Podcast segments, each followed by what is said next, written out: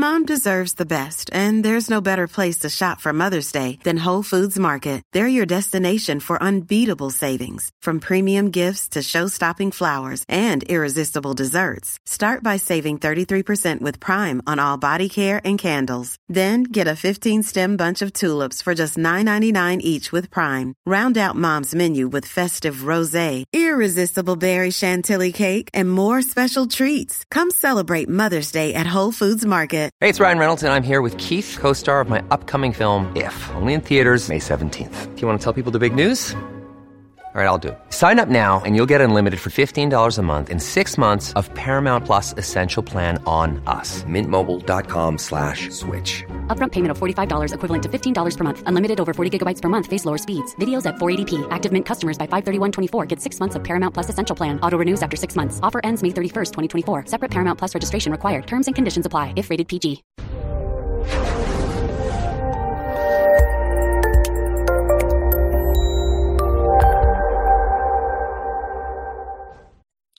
This episode was pre recorded as part of a live continuing education webinar. On demand CEUs are still available for this presentation through all CEUs. Register at allceus.com slash counselor toolbox. I'd like to welcome everybody to today's presentation Medical Error Prevention in a Comprehensive Integrated Systems of Care. In this presentation, we're going to identify medical errors common in a comprehensive integrated system of care, including pain management, because a lot of us deal with patients who are seeing um, multiple, multiple um, a lot of us are dealing with patients that are seeing multiple physicians. So it's going to be uh, important to understand how to interact within a comprehensive system of care We'll discuss how pain influences the comprehensive treatment process because that's really going to be kind of critical. And we'll identify some of the causes of medical errors on our part. That is, from a clinician's, a mental health clinician's standpoint, um, what things can we do that might be a problem, or what things um, do we maybe miss that we need to be doing? Will describe the effects of medical errors on the patient and family and identify common documentation and communication errors in multi- multidisciplinary teams. We're also going to define what a medical error is because this is a medical errors prevention course and identify the factors in a credible root cause analysis. Finally, we'll describe other interventions designed to prevent harm and protect patient safety commonly utilized by therapists. Um, one of the reasons we do this class is because in the state of Florida, almost every licensee that I know of, from nurses to clinician, uh, mental health clinicians to social workers, um, we're all required to have medical error prevention. And I think some other states are kind of jumping on that bandwagon. So, what is a medical error? And we're going to take this definition from the National Institute of Medicine. Um, medical errors can include diagnostic errors, which is errors or delay in diagnosis. It's important to understand um, that we need to pay attention to what's going on with our patients and make timely referrals for them. Um, a failure to use indicated tests. Now, for a lot of us in mental health, that's really not as crucial. When we talk about an indicated test, though, um, one thing I will turn your attention to is making sure that when you do see your client every single time, you at, le- at least do a mini mental status exam. And it doesn't have to be super interactive. You can even do this in group. I mean, if the person is oriented to person, place, and time, um, doesn't have suicidal, homicidal ideation that they're espousing, those are all things that you can pretty well glean um, from a group session as well as an individual session but we want to make sure that we put in the notes how that person was doing on that particular day. Um, use of outdated therapy techniques. And in mental health counseling you know things aren't necessarily ever totally outdated. There are um, things that you want to consider in terms of what's the best practice for this particular diagnosis at this point in time, whether we're looking at DBT or CBT or humanistic or psychoanalysis, EMDR. There are a lot of different approaches. Some have, um, or some will be more prevalent for treating certain diagnoses than others. And part of that's going to depend on your training too. And failure to act on the results of monitoring or testing. So, if you're doing your mini mental status, even in group, and you notice that one of your group members is not having a good day, seems to be confused, um, maybe a little bit agitated, and you don't act on that, as we talked about last week, um, that could be a sign of uh, medication problems. That could be a sign of serotonin syndrome. That could be a sign of intoxication, um, impending, you know, psychosis or dementia. There are a lot of things that could be coming up if your client has a cha- significant change in status. So you don't want to necessarily just say, well, Jim Bob's having a bad day. We're just to, you know, hope he's doing better tomorrow. You want to pull him aside and go, tell me what's going on. Another medical error is in the treatment realm, if you will, the error in the performance of procedures or tests. And one of these things, and I will harp on it, um, is using tests that are not normed for your population. Don't use a test that was normed on college age white males if you're dealing with an African American um, adolescent. You know, and when I say adolescent, I'm th- thinking under 18, not your older adolescents. Um, it's not normed on that population. You want to make sure that the test you're using is normed and applicable to the population that you're applying it to. Um, otherwise, you might come up with a lot of false diagnoses or inaccurate indicators. You want to avoid avoidable delays in treatment or responding to abnormal tests so when somebody comes in for an assessment and you notice that they're they're struggling they're having a difficult time staying clean and sober or they're having a difficult time managing their depressive symptoms it, it doesn't give them that warm fuzzy feeling. If you go okay thanks for coming in for your assessment you can start treatment three weeks from tuesday. Yeah no we missed the boat here. So if we're you know getting them into treatment. We do the assessment. We identify that there's a problem.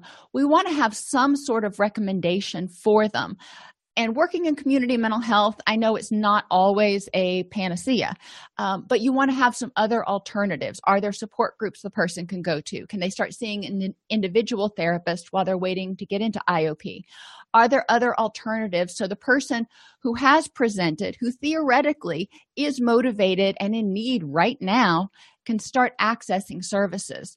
Um, you know if you send them away not only do they feel like a number that you don't care about them um, often but uh, it also risks them decompensating even further. So we want to make sure that we have some kind of referrals um, to bridge the gap if there's going to be a delay between the assessment and when they can actually start treatment.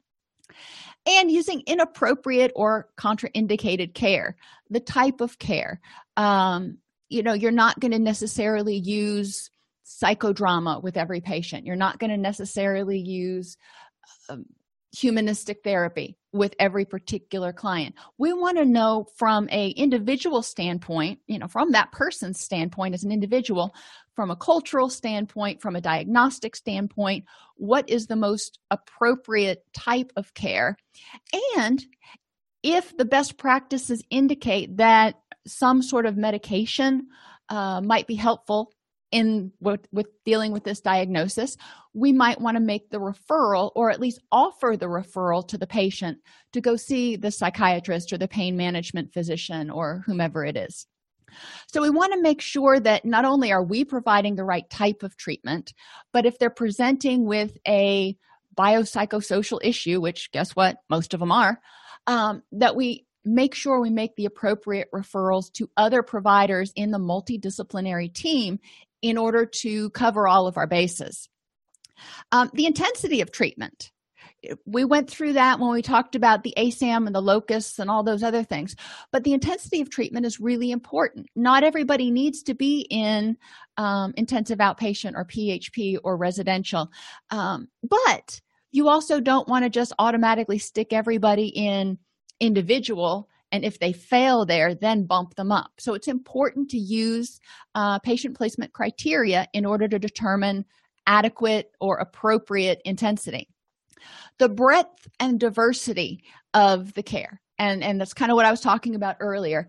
If it is indicated in the best practices that this is something that should be treated by a multidisciplinary team we want to make sure we make those referrals. If the patient chooses not to follow up on them, chooses not to go to their primary care and have a physical, that's going to be a policy decision with your agency about how to handle that. But it's important that we help them understand that there could be a lot of causes for fatigue and apathy and confusion and all those symptoms that are depressive symptoms, if you will. And we want to rule out some of them. Um, and the duration, and this is another soapbox that I am, uh, I, I typically get on. Most patients will reach a maximum gain at that level of care in anywhere from two to three months, unless there's something severe and persistent going on.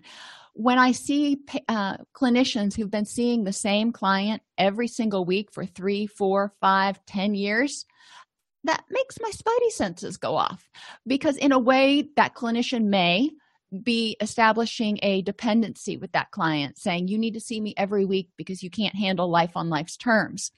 Um, and I've seen it before, and I've seen it more often when I'm auditing records and stuff. The clients that tend to stay on the longest are the clients that tend to show for every session and maintain a balance of zero. So these are your ideal clients that's we don't keep people for that reason and i think most of us know that but a medical error is continuing to provide treatment when a client has reached maximal gains at that level of care.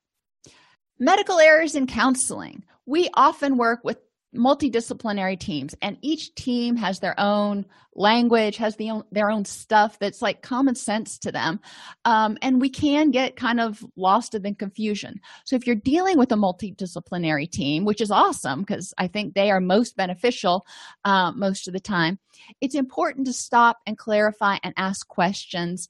And if they ask questions of you to respond you know as, as well as you can without going how can you not know this? Um, because we all are specialists in our own particular areas. So it's important to be able to talk with the pain management specialist openly about the medications that he or she may have your patient on um, and you know talk about different concerns in terms of side effects treatment compliance etc uh, so we want to make sure that there's an open line of communication that starts with releases of information ideally now, there are some workarounds in HIPAA when it comes to providing continuity of care. I always suggest getting a release of information for each care provider. It's a much safer way to go um, so we can make sure that we're all on the same page. Prevention. Failure to consider multiple causes of symptoms is a uh, another thing that we want to look at in terms of prevention of medical errors. As I said, there are a lot of different things that can cause depression. Hypothyroid and depression look very, very similar. Um, yes, the mood issues are present because when the thyroid's not working, you don't have much get up and go. Um, imbalances in other hormones, especially your sex hormones, testosterone, estrogen, males and females, um, that can also cause symptoms of depression. So, we want to make sure, ideally, that we rule out the biological causes of the symptoms. Um, and, and yes, there's probably some thinking issues that are going along with it, but patients will have much better success if we can identify the root issue and help them start dealing with that. And then some of the cognitive stuff that may have developed in response to the feelings of depression caused by the root, root issue we can deal with.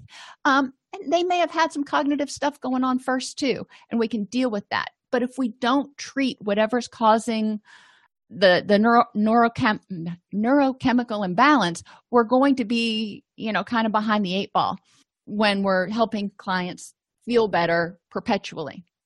We want to ensure that we provide preventative treatment. And yeah, we're not going to call people in and go, hey, you don't have a problem right now. Come pay me my hourly rate so I can provide you prevention services. People aren't going to do that. But we can have prevention information, such as information about serotonin syndrome, um, in our waiting room so people can read about it. We can have little handouts that are in our waiting room that help people learn more about DBT skills, you know, the improve or accept acronyms as ways to deal with distress and um, feel better. We can have videos going because, I mean, you can even have youtube video playlists going on a loop in your office uh, in your waiting room to help people learn particular skills or learn about issues that they might be experiencing so there are a lot of different ways we can provide preventative treatment. We can also inform clients um, if we hear something in session that makes us think you know this is kind of dangerous here uh, medication interaction or if we hear that they're engaging in certain behaviors that might be problematic we can educate and they can make the decision from there. Um, we also need to monitor and follow up on treatment from a prevention standpoint to make sure they don't decompensate. So if we make a referral to a physician or to a pain management doc or all of the above we want to follow up on those referrals if we believe that that is significantly impacting whatever reason they're seeing us. But we also want to monitor and follow up on our treatment and make sure that we're checking in with them periodically to see if any other symptoms are coming up if anything else is going on if things are improving we want to be able to monitor which is why we typically do um, clinical reassessments every 30 days. We also need to communicate with other team members. If we make the referral to the physician we need to communicate and go hey what did you find? Now they may send back a report with the client and and that's dandy uh, but we also need to make sure that we have open lines of communication if we find out that for example a client is on antidepressants and drinking copious amounts of alcohol not an alcoholic just drinking a lot not supposed to mix the two serotonin syndrome warning among other things uh, we want to advocate uh, or encourage the client to talk with their physician um, preferably make that call and talk to the nurse or something while they're in our office um, or call and have a meeting with the doctor and then we can follow up on that. But we want to make sure that everybody on the team knows what we're doing and if there's a problem we get it communicated to the right people. We don't often have equipment failure so that's not a huge deal unless you're doing telemental health. If you're doing telemental health you need to have a backup system in case your internet or power goes out. Um, and other systems if your ehr goes kaput what are you going to do if the client uh, requests records? What are you going to do if another provider on the treatment team needs access to those records? Ideally you have a backup and your it department can get those handled. But that is a medical error. If you can't provide treatment um, or provide information to other members of the team it's going to impair continuity of care. Documentation and communication errors. We all have our own shorthand. When i was at um, the community mental health facility that i worked at there were certain shorthand things that we were allowed to use. Everything else no we had to write it out. And that made sense because the things we were allowed to use like like wow. Things we were allowed to use like dx for diagnosis. Doctors get that physical therapists get that. That was understandable to everybody on the multidisciplinary teams. Um, we didn't want to use certain other shorthand things that we would get lazy and and try to use.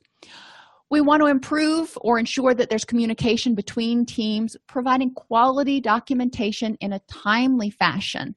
Now you don't have to have a dissertation. Um, i used to have clinicians who would write beautiful uh, case notes and progress notes and comprehensive um, uh, uh, comprehensive assessments. They were wonderful but they were dissertations. And at a certain point i had to say you know what? These are gorgeous.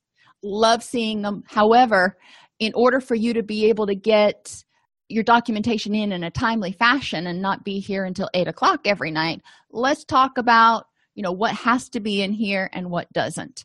Um, we want to have good quality that communicates the who what when where why and progress on each treatment goal in our in our progress notes. Um, so we want to make sure it's comprehensive but we don't need to have two pages every time a client comes in. There needs to be a single point of contact in a multidisciplinary team. So if something starts to go awry with a client we know who to contact that will make sure that everybody on the team gets the information. There are five people on the team. We don't want four of those people calling the doctor and four of those people calling the clinician um, to tell them the same thing so when something goes wonky who do we tell HIPAA violations, like I said, there are some loopholes for continuity of care, but it's really better to make sure that you have a signed release of information for each provider on the client's care team. That also puts it out there for the client for informed consent about who you're going to talk to about what. We also don't want to make assumptions without clarification or confirmation about reasons for medications the patient is taking. Um, I've had clients that have been pre- prescribed Seroquel before. Now, Seroquel is a pretty intense atypical antipsychotic, but a lot of the physicians that I used to work with would prescribe it for sleep. So, you know, you could get two very different pictures of a client when you looked at when if you just assumed that Seroquel, okay, we must be dealing with some sort of psychosis. No, they were just having a hard time sleeping. Um, we also don't want to assume the causes of pain or distress. We want to ask the client, what is causing this situation that's going on for you right now? Because what's devastating to me may not be devastating to my client, but something else maybe. Uh, so we want to make sure we have open communication with the client. Too many cooks without a chef. This goes back to having a single point of contact. It's important to get multiple professionals on the team, but we want to make sure that there is one person that is coordinating care. Misdiagnosis or assignment of a false diagnosis. You know, sometimes misdiagnosis can be used from using the wrong instruments, it can be a mistake. Sometimes the assignment of a false diagnosis is done to increase reimbursability, if that's even a word. Um, so, if somebody has depression and alcohol um, abuse diagnoses, I have seen it before where their primary diagnosis would flip flop. As soon as they ran out of benefits for one, they would switch over to benefits for the other. Not really kosher. Intimidation. We don't want to intimidate clients to say, you will agree that you've got this diagnosis. Overtreatment. Already talked about that. Um, not only is overtreatment keeping clients in treatment for too long, but also having them go to too many different people to have a nutritionist and a physical therapist and a massage therapist and an acupuncturist and a this and a that and the other thing where the because insurance will pay for it well let's look at what is the least restrictive environment that we can put this person in and what is it that they feel they need? Um, we don't want to relay false patient um, personal information. You know we don't want to lie about anything. Inappropriately sharing or distorting information. Again usually when i've seen this it's done to increase the severity or the perception of severity of the problem in order to qualify the person for a higher level of care ethical issue on so many different levels but it also um, does puts a patient in a higher level or a higher level of restriction than they really need which is not beneficial to the client. Don't treat out of the realm of your expertise. You know if somebody comes in and they're dealing with a particular issue that you know you don't have training on this is not the time to wing it. Maybe you say if you start seeing that issue come up you realize you need ceus on it so you can help the clients that come in. But if it's a significant issue that they're wanting help with you don't have the training you don't want to go there. In florida for example um, I, I, was a supervisor of our outpatient programs for quite a while. And at one point i was put over a supervisor of children's outpatient which is great. I had great clinicians but i have no training in working with kids zero zilch I didn't get any when i was in graduate school and i hadn't had any ceus by that point as an administrator it wasn't that big of a deal but when i had to go into a school if I had to go in to try to fill in for a client because my supervisor said I had to, um, you know, I'm sitting there going, ethically, this is not kosher because I can talk to the kid, but this is not treatment.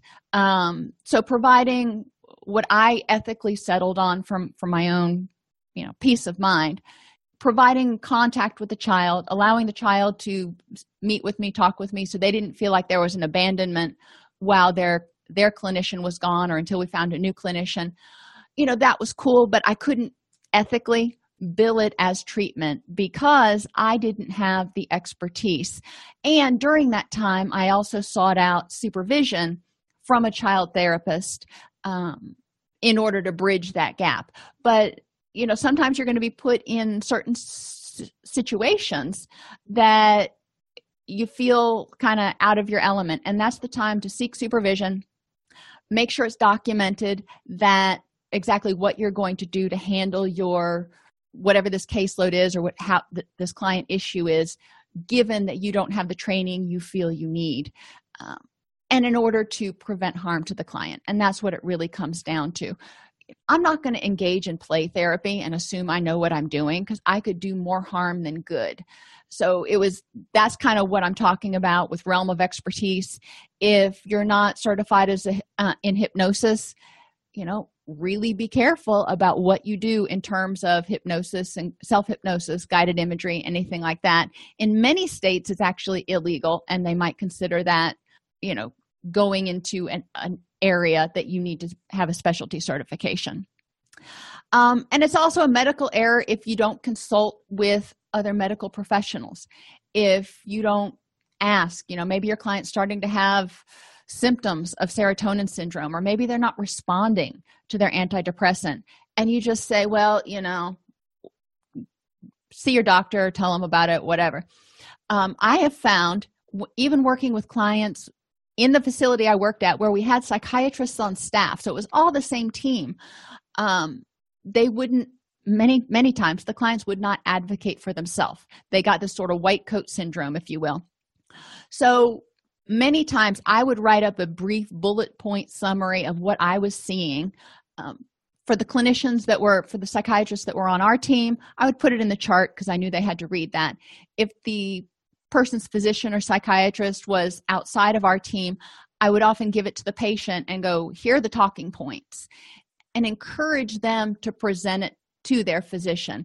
And most of the times that would go really well um, because they felt like all right here's what i need to say and so i don't feel like i'm i'm stammering. And you know i would also call their physician if they wanted me to but most of the time i really wanted them to start learning to advocate for themselves it's important to thoroughly collect background histories and do complete assessments again to rule out any other things that might be causing the symptoms or any other treatment issues that might be concurrent. Um, we need to make sure that we provide an a safe and secure physical environment so clients aren't scared so clients aren't you know having problems or or getting assaulted in our waiting room or something and we don't want to recommend inappropriate or dangerous treatment protocols and put people out there recommending uh, uh, things that have not been through clinical trials it's important that we let them know the risks of any treatment in an informed consent and stick with best practices. So, what are the effects? Loss of trust le- leads to dropout and often relapse or symptom wors- worsening. Um, the loss of trust that happens when there's a medical error causes a lot of problems, not only for the client, you know, not wanting to go back to a therapist going, well, that didn't work, um, but it can cause them medical complications and psychiatric complications. It's important that we make sure that clients are open to communication. We don't want them to take incompatible medications due to lack of communication by the patient's various providers. So, if we're not communicating, um, and since we're not prescribing, it's not as much of an issue for us. But if we hear that she's got a pain management physician over here and a psychiatrist over here, and they don't know about each other, we know that opiates and SSRIs do not mix most of the time. Um, so we want to make sure that the patient knows the potential dangers and encourage the patient to connect those two providers. Um, clients may abuse medications or take inappropriate medications when multiple causes for emotional or physical pain are not considered again we want to look at what's going on with the client and how can we best help them when we're talking about medications a lot of this is um, referring to prescribing physicians, but it's important because clients spend an hour with us. Clients spend like 10 or 15 minutes with their docs and not nearly as often. So it's important that we keep our ears open so we can sort of bridge the gap. Um, and yes when you're working in multidisciplinary teams and the team professionals are not within your organization it can be extremely frustrating to try to get in touch with a doctor or a psychiatrist or a physical therapist. I mean they've got their own practices. I get it. Um, so it can cause you to have to call a bunch of times. None of that is billable. So if you're in private practice you're kind of pulling your hair out going oh my gosh. Um, and i mean i'm just being realistic here. We do have to look at a bottom line when we're talking about how much time we spend trying to get oriented to a multidisciplinary team. Um, i think and obviously which is why i do it and that's it's not a professional recommendation. It's just my personal preference is you know whenever i'm making a call or i think some something needs to be communicated to another provider like i said i usually encourage the patients to advocate for themselves. And this this also applies to calls to um, department of children and families abuse mandatory reporting calls. Um, if a client is in my office and i need them to make a phone call or a phone call needs to be made i often advocate and try to get them to make the call so it's not me sort of quote tattling on them i want them to feel like they're taking proactive movement towards resolving their problems Another effect of medical errors is the loss of important wraparound services due to poor team communication or lack of necessary paperwork. Where I used to work, getting case management was you you had to be a magician because so few insurance companies reimbursed for it. And even medicaid where i was from um, didn't always reimburse for case management. Things had to be written a very specific way. So it was important to communicate and work with the people in the case management department who knew exactly how it had to be worded if you felt like your client needed case management services. And i'm not talking about services they don't need. But i'm talking about making sure that if you feel strongly they need these services communicating with the people that you're trying to bring onto your team and going how do i make this happen so you can get paid and the client can get services? We can also lose family support if psychological and financial assistance is withdrawn or reduced through lack of follow-up with insurance or com- completed recommendations by team members. So if you don't get those additional sessions authorized and the client is not able to see you anymore you know you may lose some family support because you're basically abandoning the client. If you're like oop i didn't get that authorized so we're going to have to reschedule for two weeks from tuesday. That doesn't work. Uh, it's important that the client is our priority and i know getting those authorizations are a bugger and a half.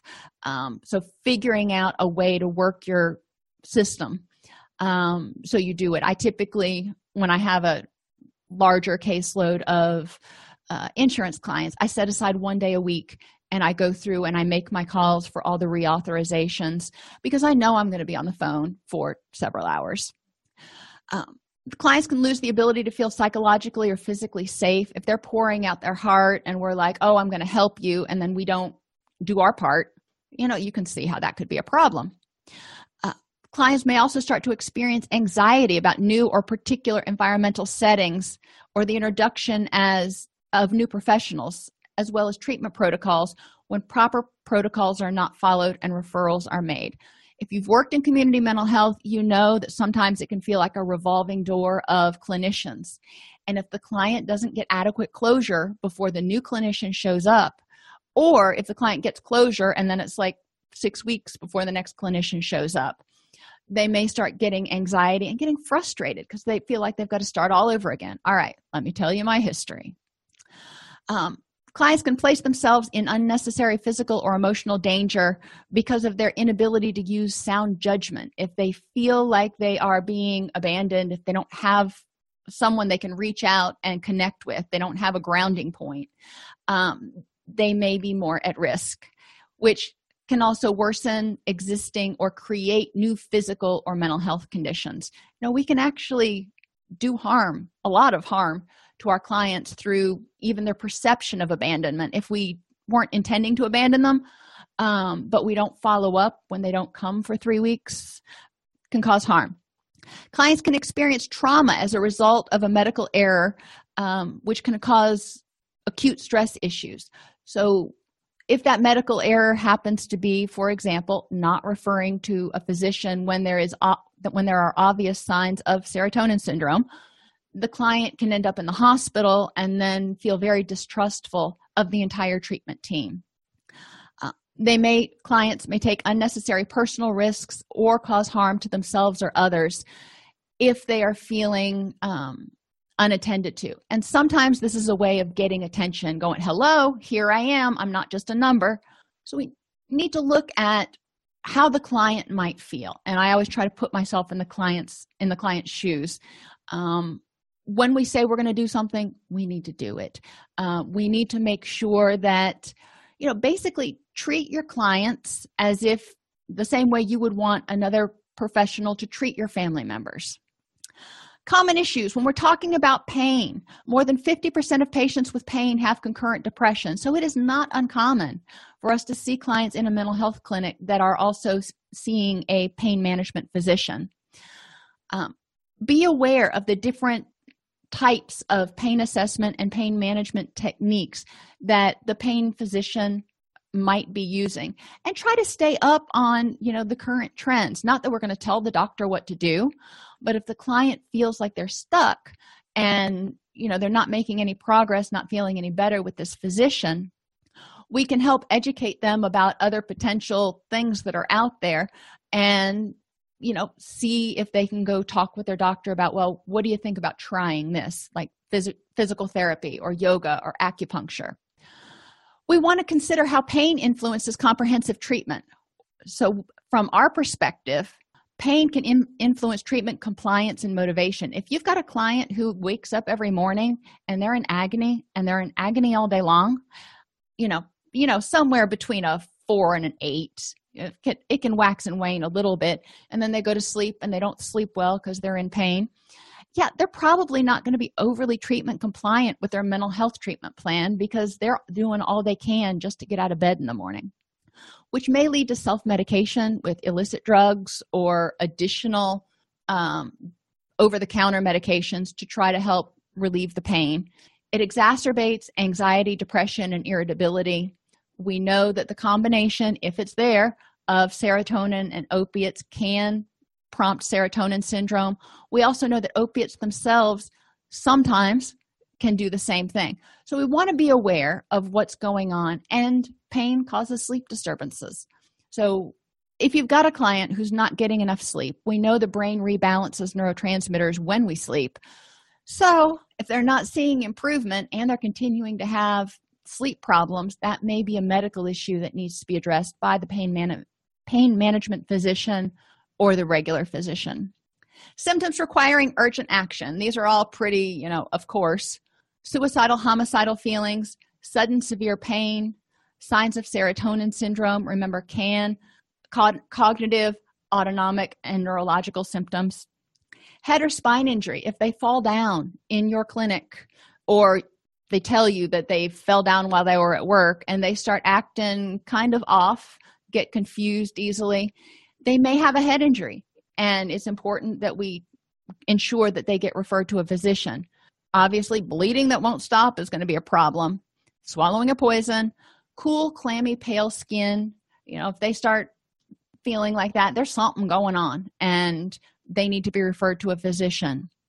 Sudden changes in consciousness or confusion there's a whole bunch of things that could cause that none of which we as non-prescribing non-medical professionals are going to be able to deal with. We need to refer out.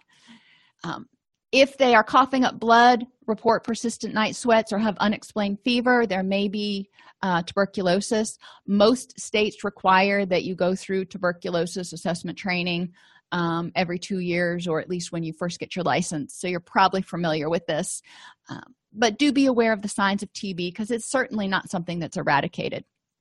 If they're having symptoms of a heart attack or stroke, we don't want to assume that they're just um, confused, they're having a bad day, they're intoxicated, or having a panic attack. Um, if there are signs of any of these, you know it's probably better to have um, the ambulance come out or have them go to the emergency room rather than just assume that yeah it, it's just a panic attack uh, because that can put you in really dangerous territory. So prevention of errors single point of contact. Have procedures for conducting and reviewing assessments and clinical histories. So everybody on the team actually has to read it. Um, which if you're dealing with people who are not in your organization can be a little bit more difficult. With ehrs it's better because you can get them access to that assessment um, but getting them to read it yeah that's that's a different story. Policy for communication with team members and referral sources. How often do you follow up with the physician? How often do you follow up with the physical therapist? Depending on the acuity of the issue it may be weekly but usually it's probably going to be a monthly thing when you're doing your treatment plan reassessment. You want to have a policy for that though. Multidisciplinary policy regarding abbreviations informed consent procedures. Make sure the client knows what they're consenting to who you can talk to with and without a release of information. A comprehensive non-punitive risk management and incident reporting policy. So people on your team are actually going to report problems when they happen instead of going oh crap. Somebody finds out about this i'm going to lose my job so i need to try to cover it up. It happens. Um, and and i would much rather from a supervisor standpoint i would much rather know that something happened so i can deal with it and the person can learn from it than have them freak out. And you know most of the time it's not a fireable thing. Um, most of the time even if it's an egregious error it is not something they did to intentionally hurt the client. Um, mutual respect and open communication with teams yeah, that goes without saying. Annual staff training on signs of medical emergencies and emergency procedures. This includes your front desk staff. If you have an office even a private practice make sure that your receptionist can identify signs of intoxication serotonin syndrome heart attack stroke. Know how to do a basic pain assessment. If you are carf accredited you're very familiar with this. Um, know what common medical errors happen related to pain management and the impact of pain on your treatment you know how is somebody going to comply with your treatment if they're in a lot of pain? Or if they are on opiate based medications or gabapentin or something else. Know what the side effects are so you can work with those clients in an individualized fashion. And make sure everybody knows the signs of addiction and substance impairment. Uh, provide regular supervision to not only your clinicians but again your front desk staff anybody who comes in contact with clients to make sure everybody's on the same page. Yes your receptionist is not on the multidisciplinary team but he or she is likely going to be the one that ha- handles the phone call if they're going to cancel who handles the phone call or sees the client when they first come in. So they can provide you valuable information that may not get translated once they're in your office because I see this Jekyll Hyde thing where they act one way in the waiting room and then and I hate to call it white coat syndrome, but it's kind of the same thing. When they get into your office, it's much stiffer sometimes, especially during initial assessment. Make sure your staff has reasonable caseloads. Um, in my personal opinion, having 30 billable hours a week is a little excessive. Uh, I know that's what a lot of treatment centers require. Um, know what's reasonable for you. If you're in private practice you have the luxury of adjusting those numbers a little bit. And make sure that your, your administrative policies focus on the well-being of the client over profits and billable units. Um, i just went to a doctor uh, monday and my appointment was at 1045 at 1120 i got up and i was like i'm leaving. I'll I might call and reschedule. In reality, I'm not going to call and reschedule because it be, it was clear to me by that physician running so late and nobody coming out and going, you know, I'm sorry, we're running a little bit late, that I was just a number. So when clinics double book people or book people back to back to back, knowing you're going to end up running late, um, that can communicate to the client that they're they are not important to you so and and that profits and billable units are more important so it's a, you want to look at your administrative policies and see what are we communicating to clients root cause analyses love these things Um, I, I, hate doing them, don't get me wrong. Uh, but it is an interesting exercise, especially if you're doing it hypothetically. You define a problem and its significance, and then you identify causative factors. So, a root cause analysis of you know one particular unit, for example, not making uh, their billable hours. You know, that's not something where somebody's getting harmed, except for you know the agency's not making enough money. So we want to look at what's the cause of this. Are there regulatory changes? Um, was there frequent change? Were there frequent changes in policy or procedure? Was the work environment chaotic? Was there poor communication in the team environment? So some things that could have been billed for weren't billed for. Were a lot of people on vacation and staffing was you were understaffed? What things happened that led to paybacks? And what are the patient characteristics that you are looking at? So then you can say, all right, if we're dealing with clients that are you know in this particular population for example at one of my outpatient rural clinics uh, when i when i worked in florida. There was a whole different set of things we needed to consider in order to make sure that we got billed and we were able to see those clients and we were able to provide them continuity of care. Than for the clients that came to our main campus which was in the big city of gainesville. Um, so understanding what is the root cause of this problem and it's not always a client death or a client injury. Sometimes it's a fiscal problem. But if you have enough fiscal problems you can't keep the doors open which then becomes a client problem. Root cause analyses identify the relationships between the causative factors and the problem. So what caused it? You know what things can we look at that can be identified? We want to identify solutions to correct or prevent further occurrence of the causative factors if possible. You know some things you're just going to have and there's no way to prevent them completely but you can mitigate them some. You want to review the potential impacts of the solutions.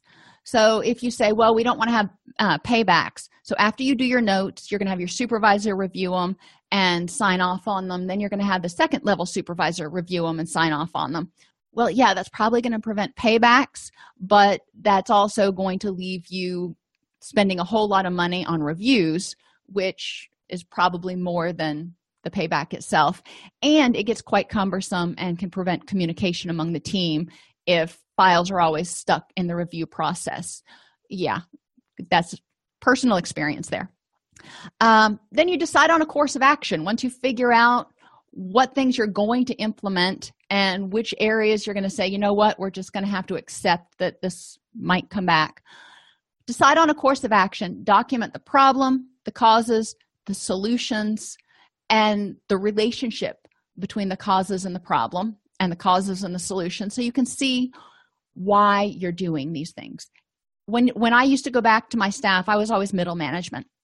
So when something would change, when the policy would change, especially if it caused them more work they would want to know why are we doing this? We already got have too much to do. Why?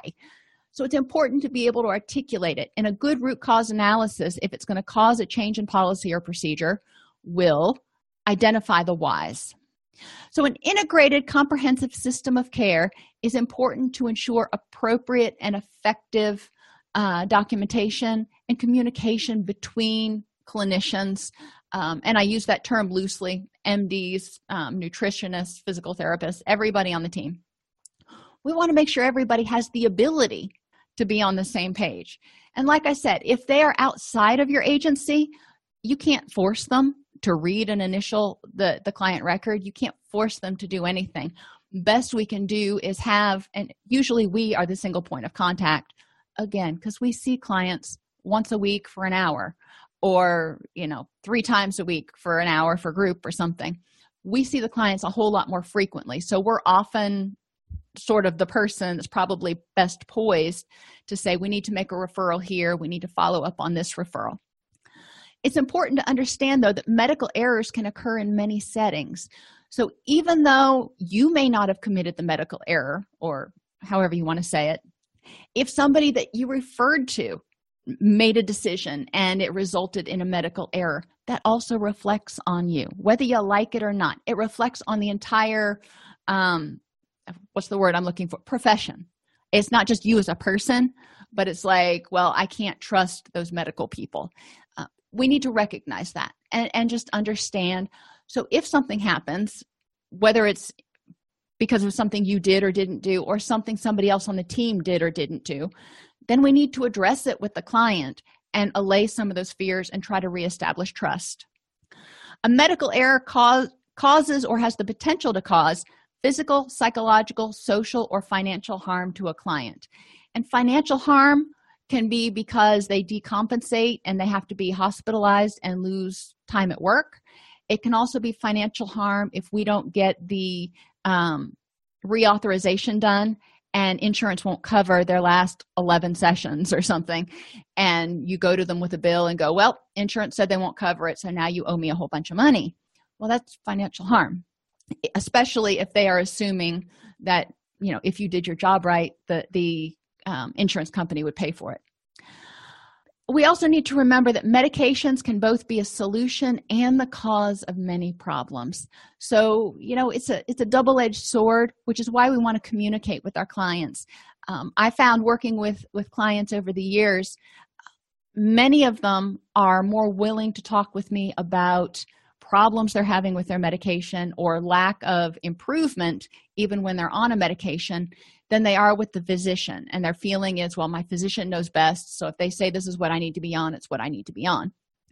And yeah that might be true. The physician definitely is much more educated in terms of medical stuff but they the client are much more educated in terms of what works for them. They've lived in their own skin for 20 30 40 years they know what works and if they don't feel that it's improving you know we can educate them like with ssris it may take six to eight weeks to really feel an improvement. Um, but by the same token if there are what my son's physician used to call unacceptable side effects that would lead to treatment discontinuation or noncompliance we want to make sure that they understand that it's okay to tell your doctor this isn't working for me. Um, and actually encourage them and you know we're not going to go to the appointment with them most likely.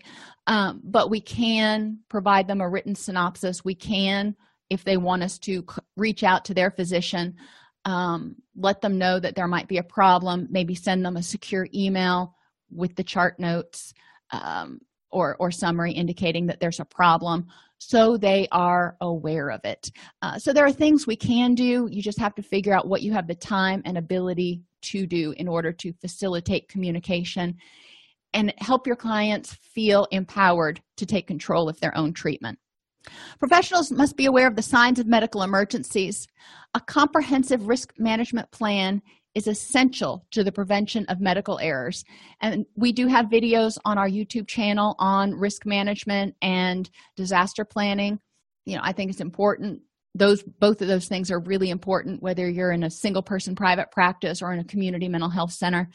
Um, so understand what potential risks are there so you can do a root cause analysis on those things and prevent them so they don't ever have an opportunity to negatively impact your clients. Effective root cause analyses examines the identifiable and preventable causes of problems, identifies any solutions that are realistic, documents and implements them. Are there any questions? Okay, well, I really appreciate you guys being here on this kind of odd day since yesterday was a um, since yesterday was a holiday. If you have any questions, as always, uh, you can email me at support at allceus.com. Um, there's two of us in the office, so if it's not a technical question, he's going to pass it on over to me anyway. Uh, and I will answer it as soon as possible. I know we went over a lot of stuff, and you know, medical errors can be kind of dry, so you know i appreciate you sticking with me through that and uh, so if there are no questions then i will see y'all on i guess tomorrow which is thursday. If you enjoy this podcast please like and subscribe either in your podcast player or on youtube. You can attend and participate in our live webinars with dr snipes by subscribing at allceus.com slash counselor toolbox. This episode has been brought to you in part by allceus.com, providing 24 7 multimedia continuing education and pre certification training to counselors, therapists, and nurses since 2006. Use coupon code Counselor Toolbox to get a 20% discount off your order this month.